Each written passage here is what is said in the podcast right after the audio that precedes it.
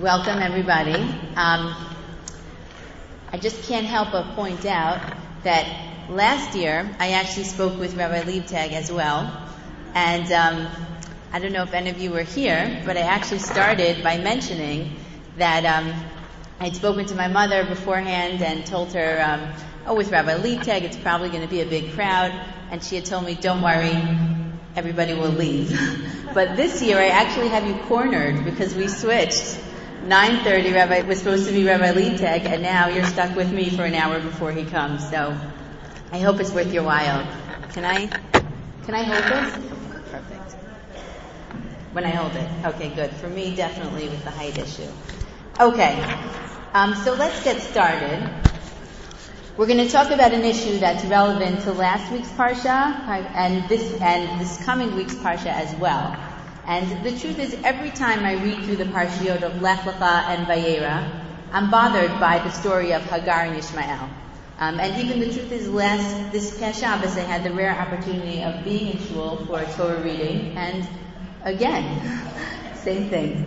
Um, and the story is really fascinating and very disturbing because to me, who better represents Jewish leadership and Jewish values than Abraham and Sarah? Right? Hagar and Ishmael, at least in my mind, fall in that category of kind of negative characters in Tanakh. Yet, in the interactions between these two pairs, you, you have to ask yourself, who really are the victims? Is it Sarah and Abraham at the hands of Hagar and Ishmael?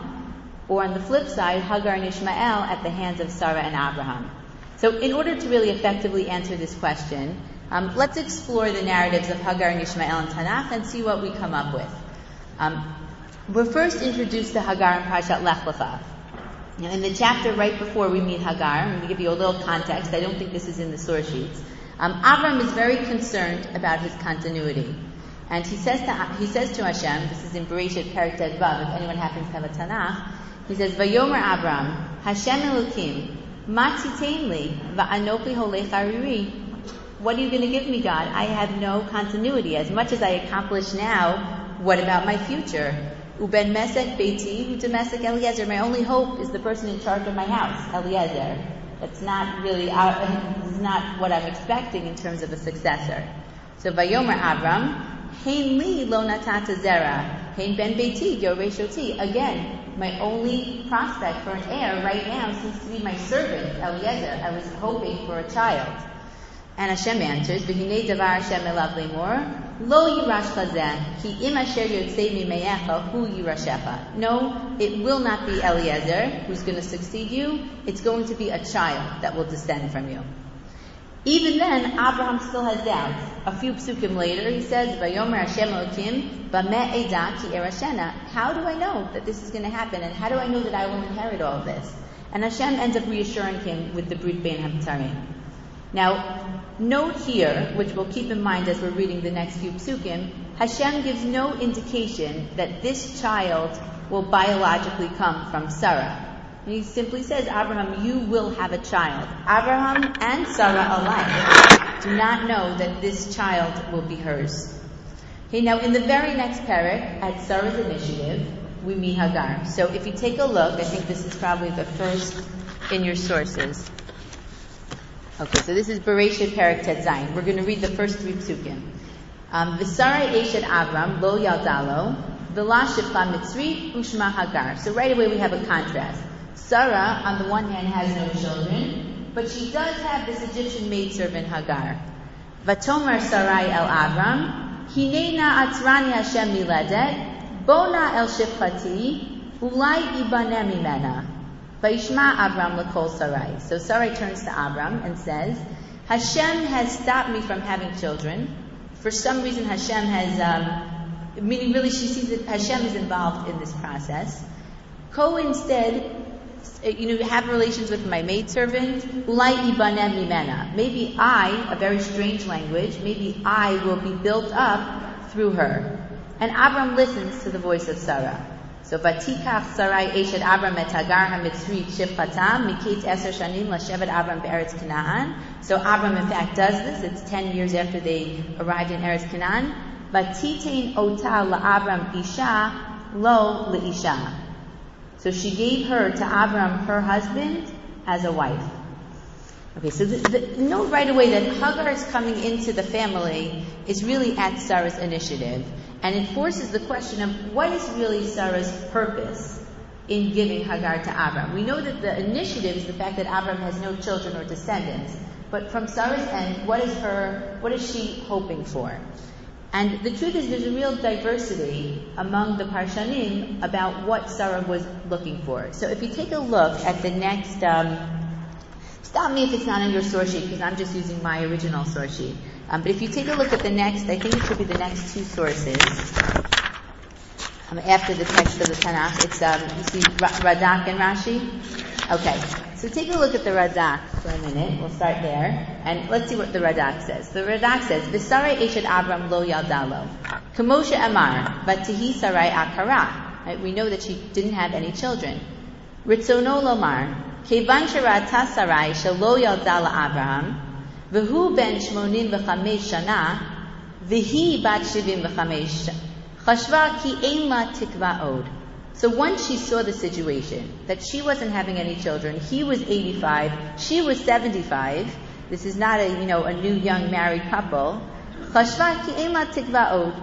doesn't have any more hope. She gives up hope that she will be the mother of Abraham's heir. Amra, she said, Hine ki hakel amar she lo zera she rash haaretz.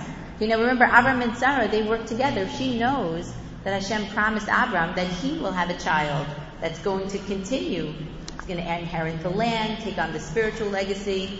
Umimeni lo zera zeraod. It's not going to happen from me. Kiani zakina.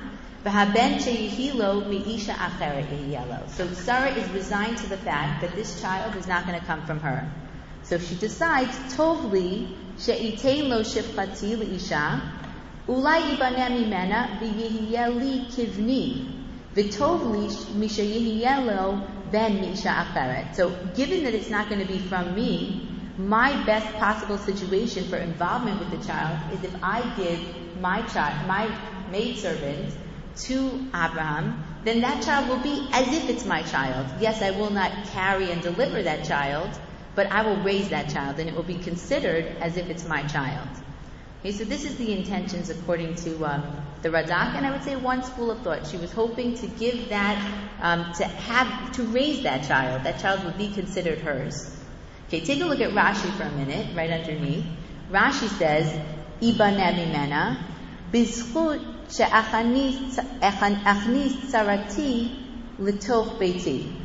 In the merit that I will bring a co-wife into my house, What'd you say? Sarati is usually used in the language of co-wife, yes. And it, it's a very interesting language because note, Sarah, right? It's like a, it's a problem. It's something that you don't want. So, um, and the truth is in Tanakh, it's never a good situation, right? Do we have a good example of good co-wives? So, um, Exactly. So in the school, let's finish the sentence. In the merit that I will bring a co-wife into my house, and I always say when I read this, thank God I wasn't born then. And uh, um, anyway, in the zchut that I bring a co-wife into my house, maybe I myself will merit to still have children. So it's a little bit unclear if Sarah herself is hoping that she will be able to continue to have that child, or if she's really given up hope and said, listen, let Hagar have the child and I'll raise this child. Um, you know, it's interesting just in terms of, you know, just looking at the modern day, sometimes you see that um, um, a couple that's really struggling to have a child, sometimes when, after they adopt a child, then the um, the woman becomes pregnant. So maybe there was something to that also, just that she she felt like she had to take some initiative, but unclear if the initiative meant that she gave up hope of of herself biologically bearing that child. So, so Sarah brings Hagar into her house, and um, with one of these two um, intentions. Now, interestingly, if you look um, I think you do. You probably have the Ramban next, right? You skip the Ramban for a minute, and you have Bereishit Parak Lamed. Okay, we have a very in, similar situation with two other co-wives who also have a lot of problems. Although certainly I'm not comparing um, the status maybe of Hagar and Sarah to Rachel and Leah. But here we have a similar situation with Rachel. Right, take a look inside for a minute. Vatera Rachel kilo yaldal Yaakov. So Rachel realizes that she's not having children for Yaakov, and she becomes jealous of her sister Leah, who just seems to be having child after child. But Tomer el Yaakov, hava libanim v'im meta anochi. Give me children, or else I'm like it's like I'm dead. Vayicharach Yaakov berachel vayomer hatachat elokim anochi asher manamimich pri beten. Am I instead of Yaakov gets angry? You think I'm God? It's God who's taking the children away from you. Don't turn this on me. We could have a whole shiur right now on these two psukim, but uh, we'll continue. Vatomar, um, Vatomer, hine amati bilha, eleha, vateled al birkai, be'ibaneh gam anochi mimena. So notice how the language is really the same, right? I'll give, take bilha instead, and ibaneh gam anochi mimena, just like Sarah, I will be built up, and I will raise this child. And what in fact happens, Pasuk Dalit, Vatite lo et Bilha shefata isha, again the same language, gives Bilha as a wife, although we'll have to question that definition. Vayavo aleha, he has relations with her. Um, Yaakov, Vatahar Bilha, she becomes pregnant, Vatela Yaakov ben, Vatomer Rachel, Danani Elokim, Vigam Shama Bekoli, Vayitem li ben, Al Kain Karashimo Dan. So notice that Rachel considers as Hashem gave me the child. There's no assumption here in the text that the child is Bilhah. The child is Rachel's. And you see that also by the naming. Naming signifies ownership, right? She names the child. It's her child. And again, Vatahar Od, Vatelet Bilha Shifchat Rachel Ben Sheni. And again, Rachel names the child and takes ownership of the child. So we have some, some a very similar Rachel maybe mimicking you know, Rachel is mimicking what Sarah did when she was in that similar situation. Um, and you see there also that there is this idea that even if the maidservant has the child, the child is really raised by the um, is, is, raised by the by the main wife. Um, and clear, the biggest proof of that is also the, the children become the shvatim. Bilhah's children are not different. Okay, now, um, interestingly, also in the ancient Near Eastern codes, such as the Code of Hammurabi and others, demonstrate that it was a common practice of the time that when a woman couldn't have a child, the way that she achieved this was by giving her maidservant to her husband. And with Hagar, though, as opposed to Rachel, there is some type of an ambiguity about her status. What is the status of Hagar? Right? And we saw that pasuk before, Vayitin lo, um, if you look back for a minute at Pasuk Gimel, right, we said, um, Sarai Eshet Abram et Hagar Hamitzvi Shifchata. So the pasuk seems to go out of its way in the beginning to say that she is the maidservant. Miketz Eser Shanim Lashevet Abram Be'eretz Canaan Vatitin Otala Abram Isha Lo Isha. She gives her as a wife. Now we did see the same language with Bilhah, but at the same time, there's some type of an ambiguity here, which we see later from the Hagar story. What is Hagar's status? Is she going to be just as before, and now she's serving a different purpose as well, which is to have a child that Sarah will raise? Or has there been a change in Hagar's status? Now, if you look at that Ramban that we skipped before, the Ramban addresses that issue. Um, and I think you can go different ways on this. Let's just look how the Ramban deals with this. Um, if you skip, let's start. Um, Okay, let, we'll read the whole, it's easier to read the whole thing. Um, the Ramban says, "Va'amar od vatikach sarai lahodia shalom miher Avram v'davar ad shalachcha sarai v'natzna b'cheiko." So the Ramban points out that again, this was Sarah's initiative. Avram didn't suggest it until she did something, and then he says, "V'hizkir hakatuv sarai ishat Avram la'Avram isha." Right? Why does it keep telling us everybody's everyone's status that Sarah is the wife of Abraham and Avram is her husband? Lermos, the hint, Kisara lo nityasha me Abraham. And so this is different than what we saw before in the Radak. That Sarah didn't give up hope in Abraham, in, in being the bearer of Abraham's child. Below her chika atzma me'etzlo. And she continues to function as his wife in the hopes that she in fact will bear this child. Kihi ishto v'hu. They're still married. Aval ratzta gam hagar ishto. She wants to add Hagar V'lakach amaru leisha. But why does it say that she gave Hagar as a wife, almost equating her with Sarah? Shelo kipilagash. Sarah actually intended. This is according to the Ramban. You know, and you don't. This is, um, as I said, go both ways on this.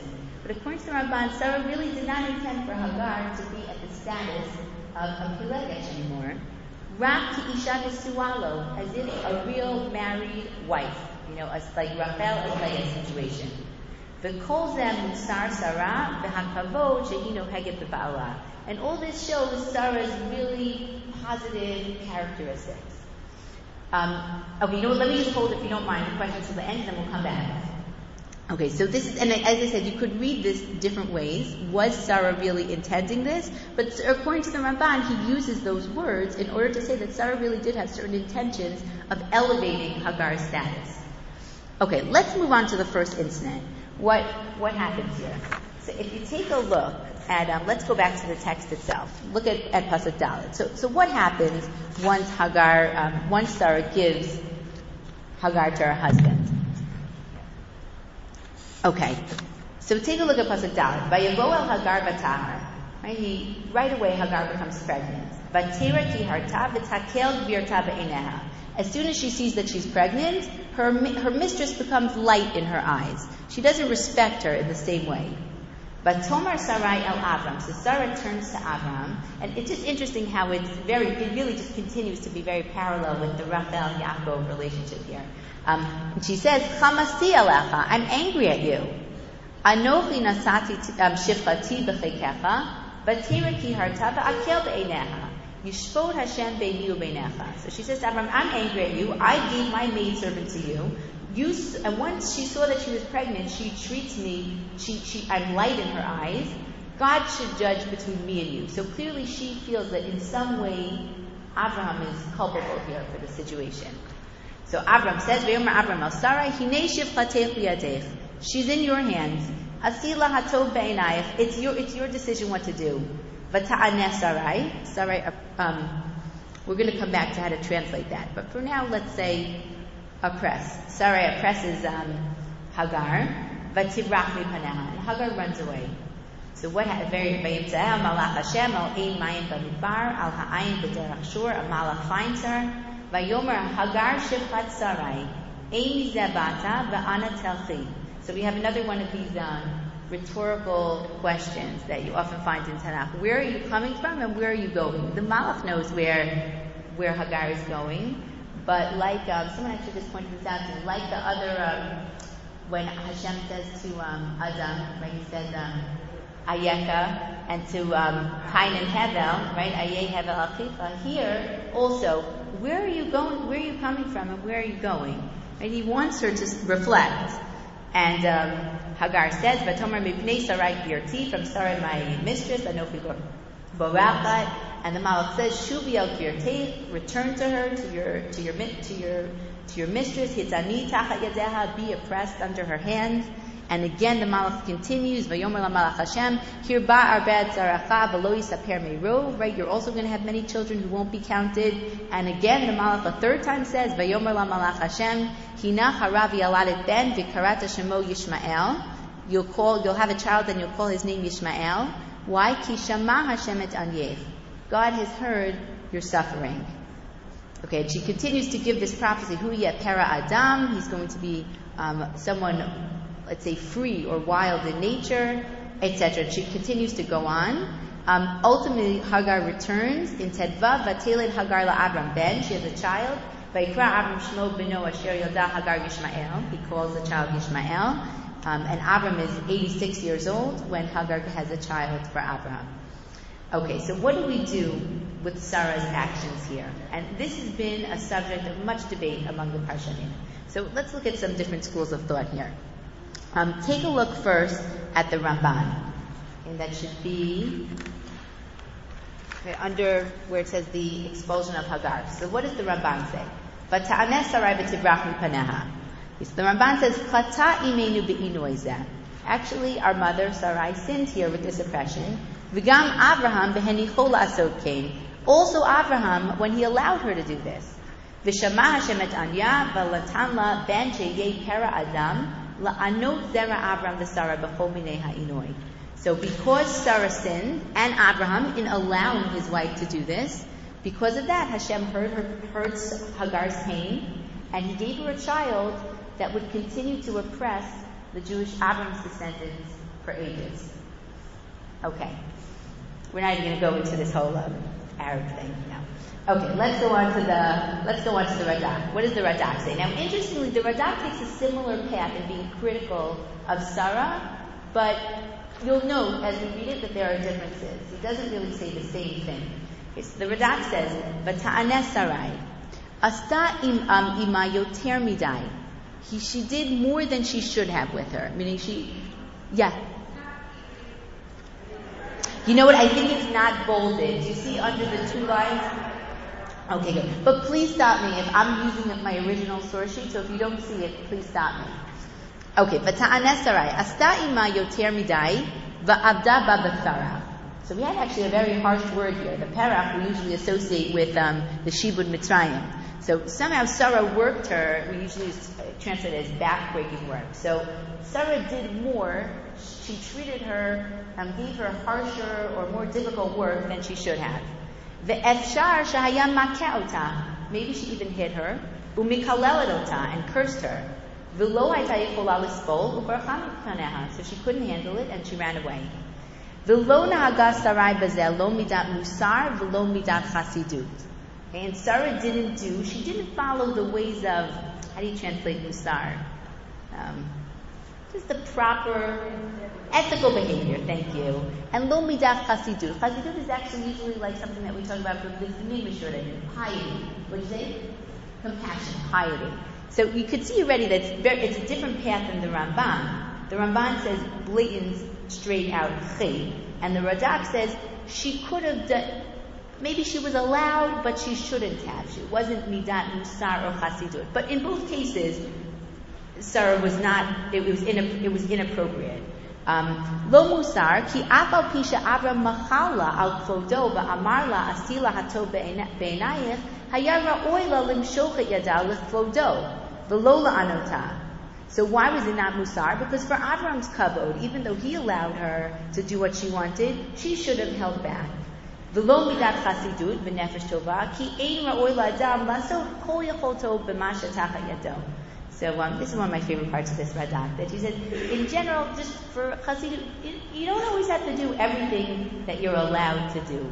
A very, I think, a very true statement. So he says, Amar ha'chacham. Right, so what is um, what does the Chacham say? Who's the Chacham? So the Chacham is actually Rav Shlomo Ibn Gaviro, who was a Spanish poet and philosopher who lived in the times of the Ibn Ezra. So he quotes him and he says, Umana How great is forgiveness even when one can not, when there's room legally, let's say, to, to do more. What really is praiseworthy is holding back when you can. Um, it wasn't right in the eyes of God. So he's basing himself um, also, and the Ramban as well, on this pasuk. Hashem has heard your pain, your suffering. Right? That implies that there was undue pain. There was pain that should not have been felt. Um, bracha tachat anya. You suffered, now you'll be blessed. Va'avram lo manas afal pisha yara be'inav, mishum shalom bayis.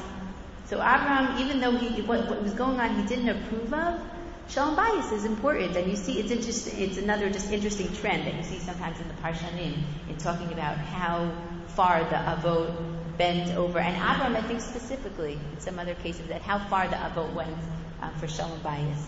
Um, actually, Hashem is also cares about Shalom Bayis. He changes the language, right? When um, Sarah says that Abraham is old, Hashem changes the language for Shalom Bayis. So it really is an extremely important value.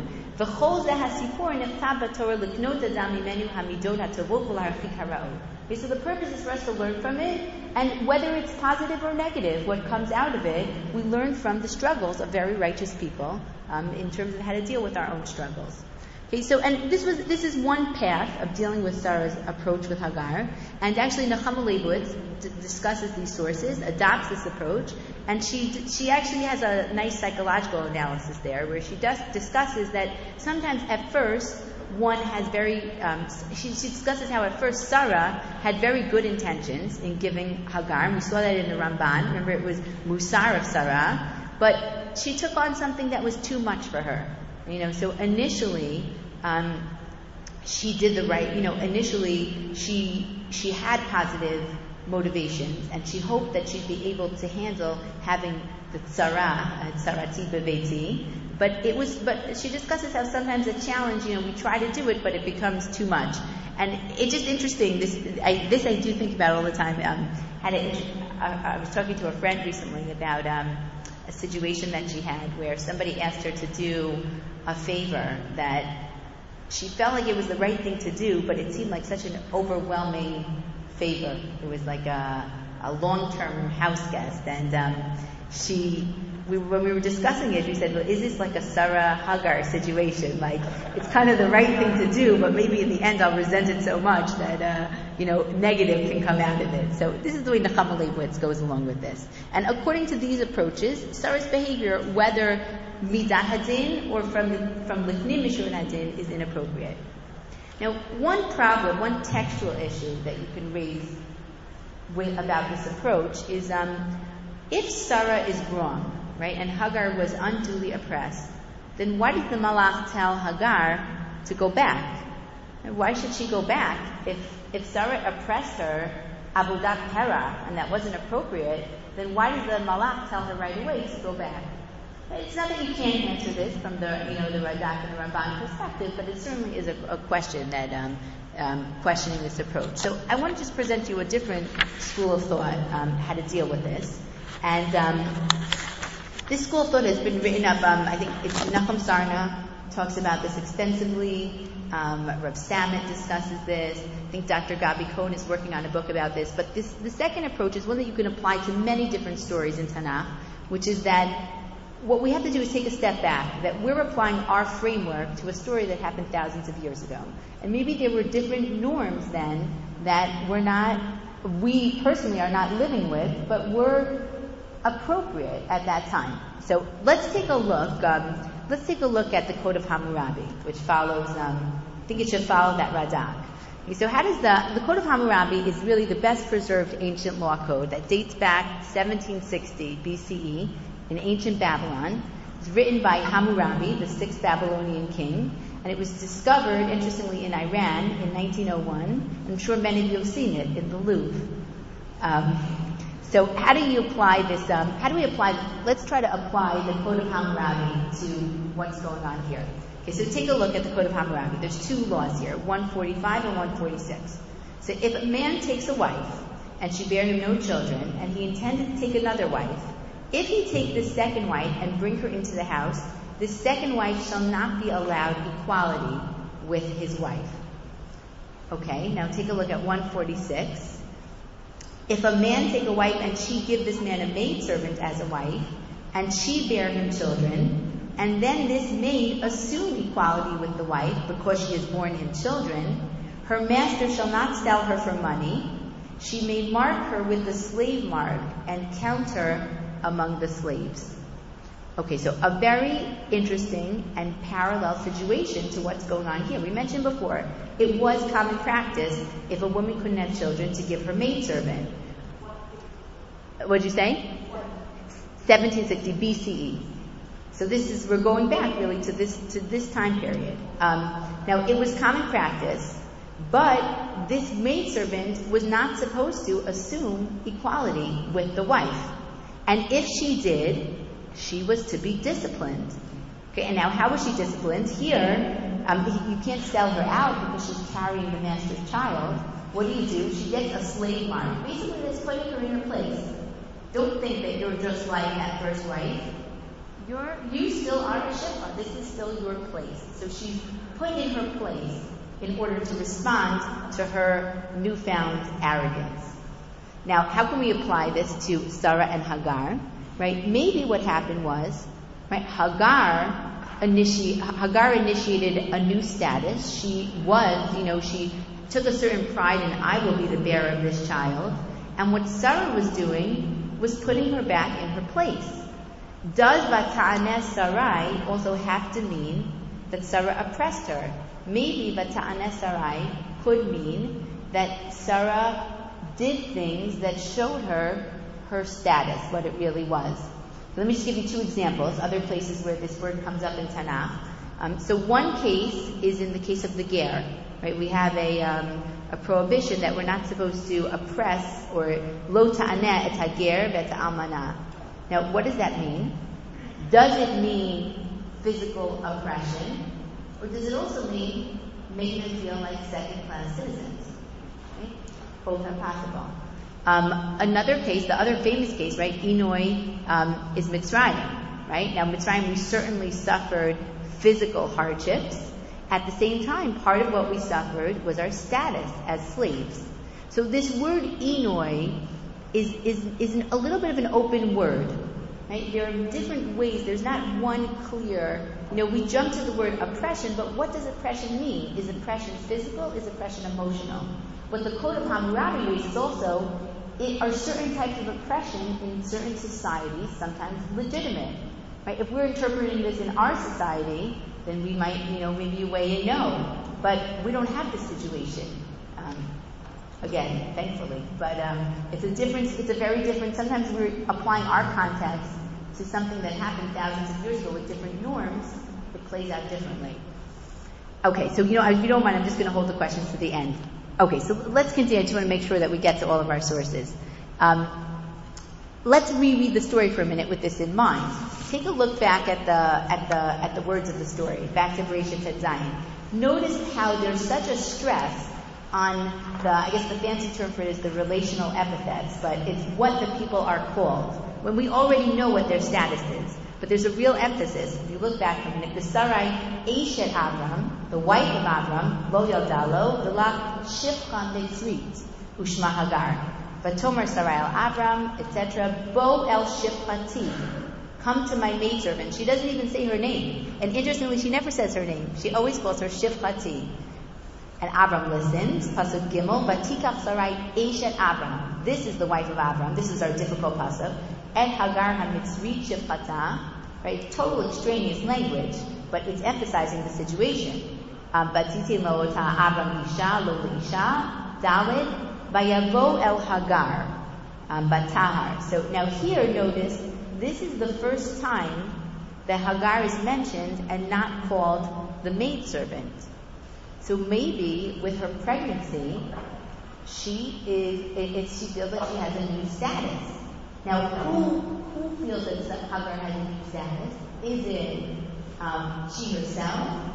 Or is, is it Abraham as well? Right? Especially in light of the promises that Hashem gave to David that he's going to have an heir. This follows it, and he doesn't know that this heir is going to be a child of Sarah.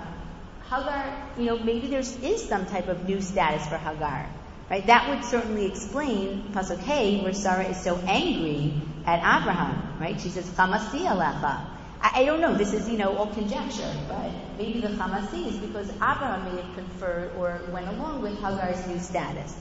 Um, again. So again, Abram in Pasuk Vav, Vayomer Abram el Sarai, Hine shifchatech biyadech. Also, take the maidservant.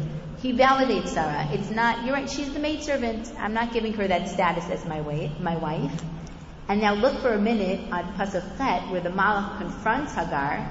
Vayomer, this is what he calls her. He says, Hagar shifchat Sarai. Hagar, servant of Sarai. Where are you coming from? Where are you going? And she says, Mipnei Sarai Gevirti Anochi Borachat. I'm running away from Sarah, my mistress. And then he says, Vayomer Lamalach Hashem, Shuvi al Gevirteich. Go back to your mistress. So certainly the, the relational epithets here, what the people are called, seems to be pointing that there is this status question. And this is what's being called into question. Right? If you want to go with this ancient Near Eastern root of the code of applying the code of Hammurabi, it could be that the Malach is saying, listen, go back because that's what happens. You took too much power for yourself. You elevated yourself in an inappropriate way. Now go back to Sarah and be a shifcha because that's what you're supposed to be. You're not supposed to be an actual real co-wife. So there's there's really different ways to um, to go through to look at this story, and in this case, according to this, Sarah really may not have behaved inappropriately. Maybe she really was legitimately putting Hagar back in her place.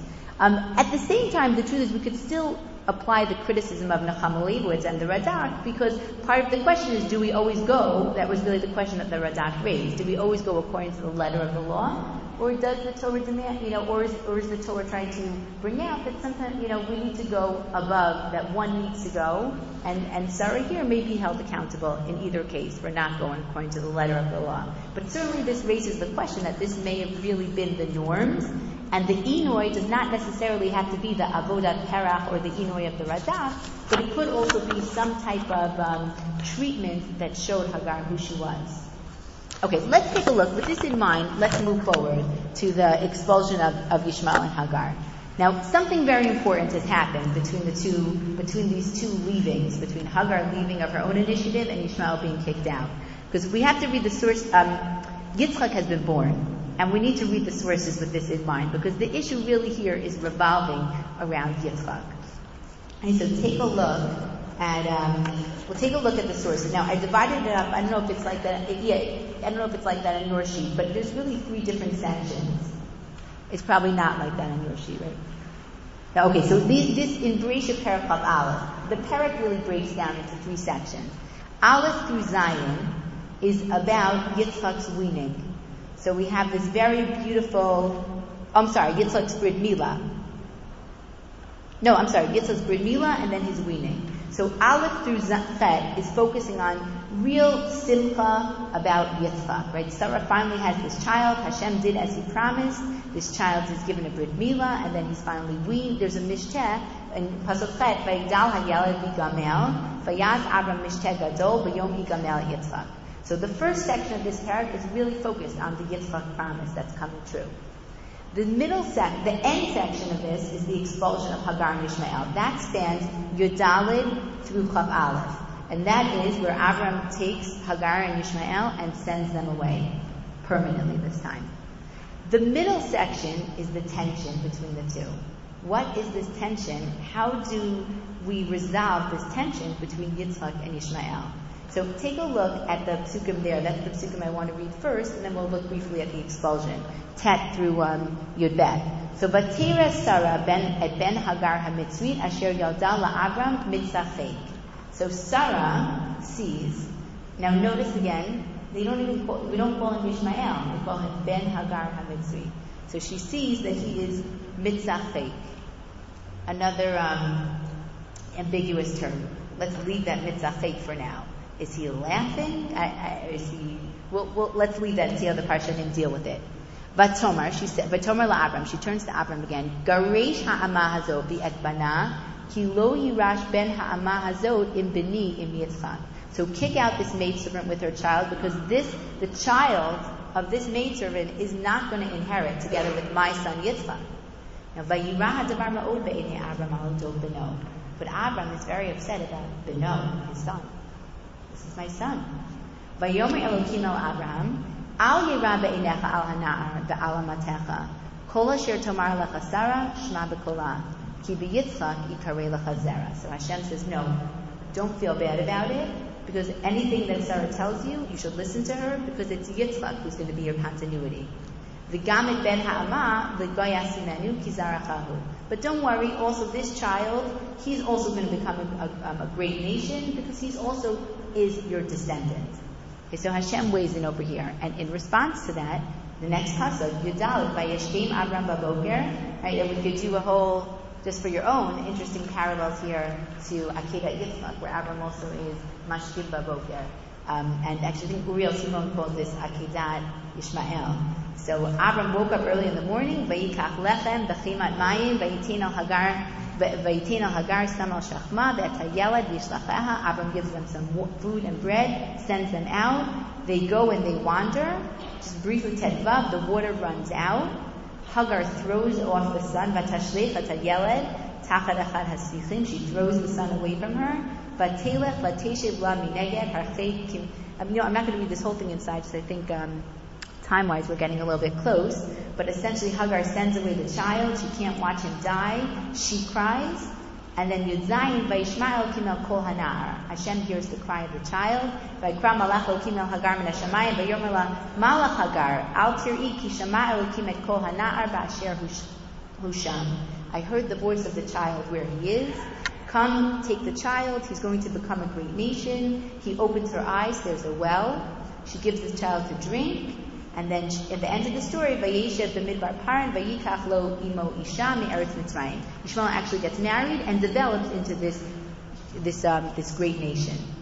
Now here, we don't have the same parshanut about whether Sarah's actions are valid or not because we can't really argue with Hashem. You know, Hashem weighed in here in the middle. So just so you see an example of that, if you look at the Ibn Ezra, right after the text, um, there's, I think, the third parsh, the third parshan is the Ibn Ezra. Right, so Ibn Ezra in, in pasuk Yudalid, Chaf Aleph Yudalid, the Ibn Ezra says, "V'rabim yitmuhu me Abraham." Many people ask questions here about Abraham. Eight girash beno, v'gam shalach ben imo v'ham v'ayei nidvat libo. Where is Abraham's kindness? Where is his compassion? He sent out this child with the maidservant alone? Vahatima me'ila. But the question is really on those who are asking. Ki Avram asa k'chol asher tzivahu Hashem. Avram did exactly as Hashem told him. Ve'ilu ayanotein mamon lahagar shalo bertzon tzara lo shamar mitzvah Hashem. And he goes so far as to suggest that even if Avram had given her more money, right, and said, you know what, you're going out alone, let me give you money, that would have been a deviation from what Sarah said. He offers another explanation later and says that um, no, actually Abram maybe did give her more, but he gave her enough to get there and she got lost. He's not totally comfortable with that explanation. But really, this, this idea of Hashem said, Kol asher tamar lechasara, so what can we do? I can't suggest the same thing I said earlier.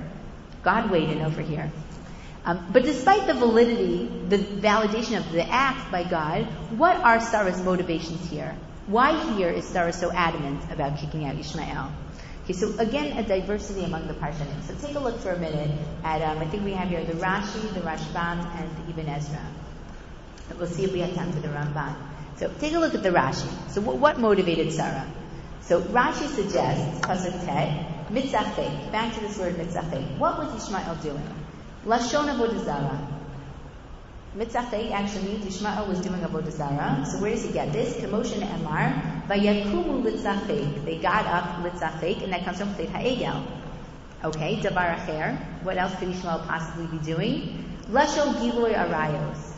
Right, maybe it's um, a language of immorality or promiscuous sexual relations, forbidden sexual relations. Kamatatema, um, litzachek So that's a quote from the Yosef and Eshet Potiphar story that she said that Yosef um, came litzachek essentially to rape me or to have um, forbidden sexual relations. She's a married woman with her. Davar acher, lashon ritzicha, murder. Where do we get that from? Shmuel bet Yakubu nahanarim yisachaku. So that's a conversation between Yoav and Avner, the two um, generals of um, David and Ishbosheth, when they're fighting it out. And what they mean is not that these boys should get up and play in front of us. They mean that they should kill each other. So from these textual sources, Rashi pulls out a whole approach that what motivated Sarah was that she saw that Ishmael was going off into this very, very, was involved in very, very inappropriate things. And here, and this is not just inappropriate, this is um, forbidden, big three. Here, she has her child, Lo Yirash Ishmael and Beni Yitzchak. This child has to be separated from my child. Um, and so in this way, Rashi justifies what seems to be excessive cruelty on Abram's part. Right? And he goes on to say, if you take a look in Yud Aleph, Alodot beno, So Abram also understood um, that he, what was, actually no, here he's saying, what was Abram upset about? Abram was, it's not that Abram was upset that he had to do it.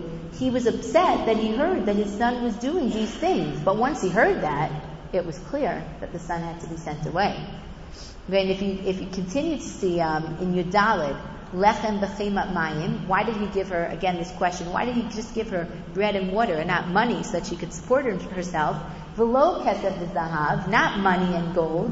L'fi shayas sono, al tarbu ra'ah. Once he went off um, the derech, then he Abram had he didn't you know he didn't feel connected to them anymore, or he, I shouldn't say he didn't feel connected, but he didn't want to give him the money anymore. Um, Batita when it says that Hagar wandered, what does that mean? She went back to the Avodah Zarah of her father's house. So Rashi's approach here is really to say that Yishmael violated everything that was um, Avram, the, every one of Avram's principles. So clearly he needed to be sent out and he needed to be separated from Yitzchak.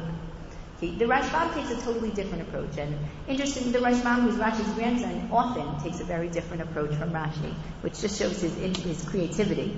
Um, so take a look in um, the, the Rashbam, which is right underneath. What is mitzachek? What's going on? He says mitzachek shekfar gadal harbe. You ready, Yishmael? The mitzachek. He doesn't go with the, all the sins. The mitzachek showed that he was already much older. V'lo ratzta lishhoto od pen yirtzel hachazik yerushat avik yitzchak. She didn't want to wait any longer because maybe if she waits too long, Ishmael is going to want to inherit along with Yitzchak. Right? So this is an inheritance issue. It's a legal issue. I'm keeping Yitzchak yikarei lechazera, continuing the Rashbam. Latit lehem et eretz Canaan kedivtiv ki ger yazaracha al Yitzchak kivtachticha. So Hashem, when Hashem said keep Yitzchak yikarei lechazera, He turns to Abraham and He says very finally, Abraham, when I said keep Yitzchak, when I when I said that that your son is going to inherit, I didn't mean Yishmael. I meant Yitzchak. Yitzchak is going to be the one who will inherit. And that's the motivation. It's a legal issue. That if she keeps Yishmael around, then it's going to be a tension. Who's actually going to inherit Abraham? So here, once Sarah sees that he's growing up, she needs to get rid of him. Now, the Ibn Ezra, interestingly, if you take a look at just the on Pasuk Tet, a short, that short line um, that I think is, I'm not sure if it's underlined. If it's not, in the Ibn Ezra on Pasuk 10, he says mitzachek. What's mitzachek? So again, doesn't go with Rashi. Mitzachek is kikein min hakol na'ar. This is what teenagers do. They they laugh. They have fun. V'tikanebo ba'avur hiyoto gadol mibana mibna. So Sarah, when she saw this, that he was acting like a teenager, she was jealous because he was older than her son. Now, is this going down the Yerusha path? right? That he's older and therefore who's going to inherit? Is it, is it just a, she was bothered by that. You know, there was a very human emotion of jealousy that like, I wanted to have that first child and here was my maidservant who, I, I don't know. I, I, don't know. I'm leaving that to, uh, to you to think about. Um, if you take a look at, at the Ramban, just very briefly, what does the Ramban say about Mitzachit? The Ramban says, "Vanachon be'enai." Right, so he's giving his own parish here. It was the day of Yitzchak's weaning. Right, and you remember, Sarah and Abram made a big party. It was really such a, an event of great joy. So Sarah sees, she spies, here's Ishmael, he's mocking. So what's the mitzvah here? She's mocking. He's mocking Yitzchak, or he's mocking this big party. V'lakach amar katuv et ben Hagar hamitzri, v'lo amar et Yishmael mitzachek. This is what we pointed out before. That that's why she said, when Sarah saw Yishmael mitzachek, it says et ben Hagar. She doesn't call him Yishmael.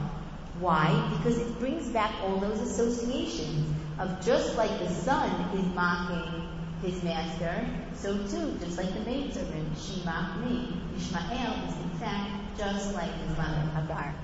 וכן אמרה, גריש את האמה הזו ואת בנה, כי אמרה, העבד המלעיג על אדוניו חייב הוא למות או להלקותו.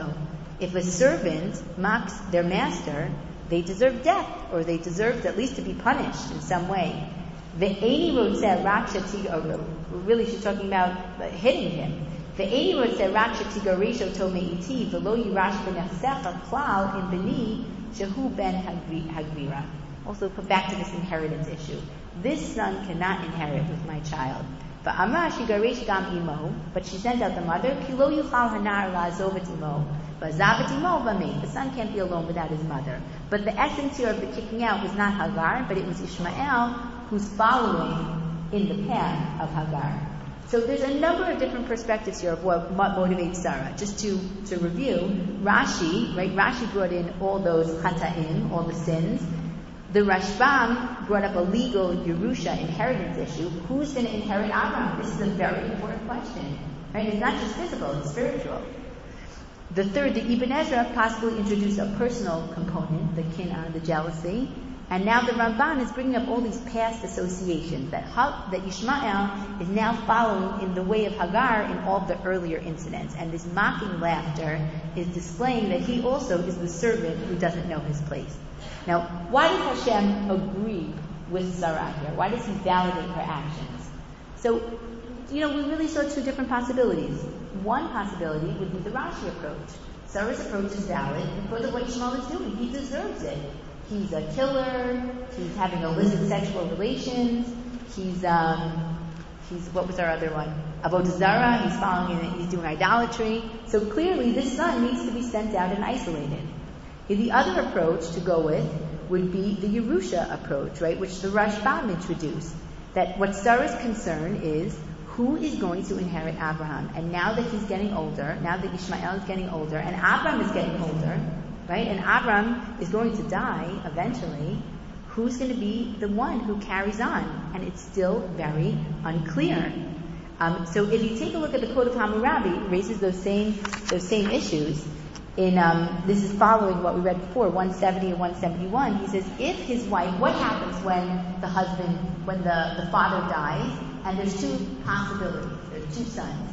Either one that's um, right, one that's from his main wife and one that was from the maidservant. So here he says, if his wife bears sons to a man, or his maidservant have borne sons, and the father, while still living, says to the children whom his maidservant has borne, my sons, and he counts them with the sons of his wife, if then the father die, then the sons of the wife and of the maidservant shall divide the paternal property in common. The son of the wife is to partition and choose. So if the father, if it's not clear in the father's lifetime who's going to be the inheritor, then once the father dies, we split it. This is, a, in Sarah's eyes, this is a very dangerous situation. If it's not clarified who's supposed to take over for Abraham, then who really is to? Is it going to be Yitzchak or is it going to be Ishmael? What'd you say? That okay, but the son of I think the son of the wife, though the main wife, gets first choice. But either way, they're splitting the inheritance. Okay, take a look at 171. If, however, the father, while still living, did not say to the sons of the maidservant, "My sons," and then the father dies, then the sons of the maidservant shall not share with the sons of the wife, but the freedom of the maid and her sons shall be granted. So, um, if the father doesn't include the sons of the maidservant, and it's clear that they're not considered his sons, then only the son of his real wife is going to take the inheritance. And the son of the wife shall have no right to enslave the sons of the maid, right? But then this child cannot continue to be enslaved, but what instead? She should be sent away, and they should be. Say that again. Absolutely. So she needed, now in using this approach, by kicking out Ishmael, what Sarah was doing was making it clear that Yitzchak wouldn't be the inheritor physically and even much more importantly, religiously. And if this, in Sarah's eyes, if this wasn't done in Abraham's lifetime, it becomes much murkier after death. And this is Sarah's way of settling the religious heir of Abraham. And this is a crucial issue throughout Sefer Bereshit who is going to be the next. We always read it in hindsight. Of course it's going to be Yitzchak, but at this time it was not clear. And the truth is, it was not clear in the eyes of Abraham either. Um, I was actually struck by this at the Torah reading this Shabbos, right? When in, um, I just had wrote on this quote to share with you. In in Yud Zayin, Abraham says when Hashem gives Abraham the um, prophecy that he's going to have a child, he's from Sarah, who's going to be the inheritor, listen to Abram's language. It's not on your sheet, but Vayomer Elokim al Abram, Sarai ishtacha lo um, tikrat shma Sarai ki Sarashma. Okay, we're going to change Sarah's name. And then he says, Ubarachti ota, v'gam natati mimena lecha ben. And you know what? I'm going to bless Sarah, and I'm going to give Sarah a child.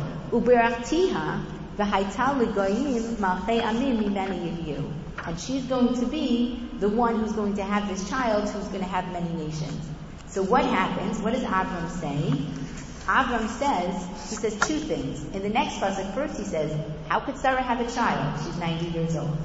The following pasuk he says, "Vayomer Abram Elokim Lu Yishmael Yechiel Lefanecha." Did anyone notice that pasuk? It's such an just just let Yishmael live He's still very focused on the fact that I already have an inheritor. So like Hashem, thank you. I actually the Radak says there, Lu Yishmael, Klomar Dai B'Mashinatati Li Yishmael. כי קטונתי מהחסד הגדול הזה שאתה אומר שתעשה עמי עוד, די במה שנתת לי, והוא יפה. Enough, you gave me Ishmael, Hashem. Thank you for this bracha about Yitzchak, but actually I have Ishmael already. It's not even really necessary. I already have an inheritor. So Sarah's actions here are that much more important because in Avram's eyes it may have been very unclear who is actually going to inherit him, Ishmael or Yitzchak. Sarah's initiative may be spurred by this. I need to separate this, chi- this child. Otherwise, once Abram dies, we're going to be in a very unclear situation. Okay, so again, using sometimes using that ancient Near Eastern context, you can see what the what the what she's trying to clarify. Now, just to close, I just want to point out um, we saw two events. We saw the initial I can't even call it the initial running away of Hagar, right, when she's pregnant, and then later we saw the expulsion of Hagar and Ishmael. That Ishmael is already grown. It's probably about 16. Now, interestingly, this is just something that always struck me. The two incidents are so similar, right? Um, they both they both um, involve some provocation by Hagar or Ishmael. Sarah both times instigates a kicking out. Abraham goes along with it, but much more passively. Both times it mentions Kol Sarah as the deciding factor. They end up wandering in the desert, and in fact, the very same desert. There's a conversation with a Malach and a promise for the future. Very, very strikingly parallel stories. Um, there are differences as well, right? Um, Abram, uh, the first time Hagar leaves on her own, the second time she's kicked out. Second time it's Hagar and Ishmael. The second time Hashem makes the decision. And the first time Hagar returns and she doesn't the second time. But it's just fascinating how the stories are presented as almost like, I, I actually remember when I was reading it, uh, at certain points, getting confused. Like, wait, which time is this? Because they're really written in such a similar way. So I'm kind of throwing out this question to you, which I'll just tell you one approach, but you can think of this through on your own. But why are the stories told in such a similar manner? So I think the reason is that you really can't understand each of these stories in isolation. They're two halves of a whole. And Rav Mordechai Breuer suggests something interesting. He says actually that these are both steps of this Yerusha process. And in the first one, um, the goal was to isolate the mother, and the second one, the goal was to isolate the son. Now, the way that I understand this is that it's actually two steps of the Dechia process, two steps of pushing away the unqualified or, uh, or the, the wrong heir, right? That um, one happens before the child is actually born, right? If Sarah, if Hagar is pregnant with Ishmael at that time, which is the pshat of the psukim, then there's an initial pushing away of Ishmael when Hagar is pregnant, and then later, once the child is older, formed, 16, has found his ways, then there's a second pushing away, a final pushing away of the child. But it happens in two stages. One when it's all just potential, and one after the child has already found his path. Now, it's very similar in certain ways to the Yaakov Esav situation. Right? Rivka receives an initial prophecy when she's pregnant, right? Rav Yaakov right? That the older is going to serve the younger, but everything is kind of vague at that point. Only later is it clear that Yaakov is going to be the inheritor and Esav is pushed away. So it seems that this process of choosing the rightful heir sometimes happens in two stages. And um, in truth, going back to this Yaakov Esav situation, we can really compare Sarah and Rivka as well. Both Sarah and Rivka are mothers who are very active in this choosing process. On the fathers, Abraham and Yitzchak, remain much more passive. And both stories raise the questions of Sefer Bereshit and Tanakh as a whole, which is human involvement in divine destiny. Now, in both cases, we're clear that the right heir took on the spiritual legacy, right? Yitzchak over Ishmael and Yaakov over Esav. We vote for that one again. But the question from our perspective, from the human perspective, is how involved should one get in this process, and does the end always justify the means? Now, with Rivka, I think this is a very open question. Um, with Sarah, certainly the language in the second case of Kol Asher Tomar Lecha Sarah Shma seems to validate um, not just the act, but also the whole intention, because otherwise Hashem wouldn't have had to use her so specifically. In the first case, as we saw, I certainly think it's left more open. Was Sarah going too far in terms of pushing the divine destiny? She was right. Ishmael was the wrong heir. Yitzchak was the right choice. But how much do we as humans get involved in bringing about what we believe is divine destiny? And that question, I think, is still a question that we struggle with um, today on many, many different levels. We don't have to write prophecy anymore in the same way. But still, we struggle with this on many, many different issues.